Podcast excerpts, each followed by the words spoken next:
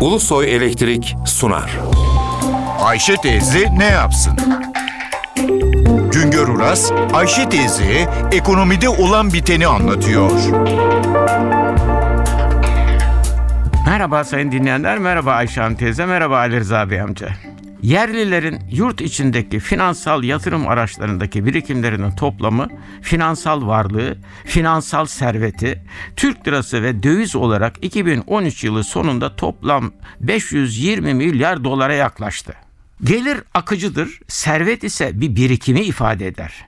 Gelirin harcanmayan kısımları biriktiğinde toplam serveti oluşturur. Servetin bir bölümü finansal servettir, bir bölümü ise finans dışı yatırımlarda, gayrimenkul yatırımlarında kullanılır. Finansal servet bankalarda Türk lirası ve döviz olarak saklanır. Hisse senedine fona bağlanır. Bizde 520 milyar dolar toplam finansal servetin %25'i döviz olarak %75'i de Türk lirası olarak saklanıyor. Ancak bizde finansal servet rakamına girmeyen iki önemli kalem var. Bir, yurt içinde finansal sistem dışında kalan yastık altındaki altın ve döviz var. Hatta Türk lirası birikimler var. Bunların toplamı bilinmiyor. İki, bizim Türkiye'deki yerleşiklerin yurt dışında finansal kuruluşlarda sakladıkları toplamı 135 milyar dolar olarak tahmin edilen varlıklarından söz ediliyor. Halkımızın finansal kuruluşlardaki finansal varlıklarının toplamı 2007 yılında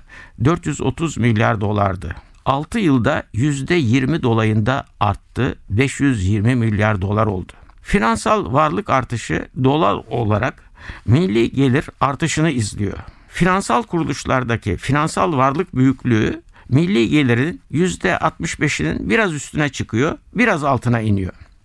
Şimdilerde 15 yaş üstü nüfusumuz 57 milyon dolayında. Finansal varlığın bu 57 milyon yetişkine bölünmesiyle kişi başına ortalama 9175 dolar dolayında bir servet rakamı ortaya çıkıyor. Türkiye'de kişisel servetin %90 dolayındaki bölümünün finansal sistem dışındaki varlıklardan oluştuğu söyleniyor. Finansal servet rakamlarını finansal kuruluşlardaki birikimleri izliyoruz, biliyoruz. Ama finansal servet dışındaki yani gayrimenkuldeki yatırımları bilemiyoruz. Bunlar tahmine dayanıyor. Bu nedenle halkımızın kişi başına finansal varlık dışında ne kadar gayrimenkul varlığı olduğu bilinmiyor. Bir başka söyleşide birlikte olmak ümidiyle şen ve esen kalınız sayın dinleyenler. Güngör Uras'a sormak istediklerinizi ntvradio.ntv.com.tr adresine yazabilirsiniz.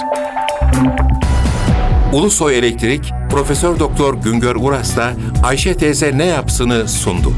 Ulusoy Elektrik. Tüm enerjimiz enerjiniz için.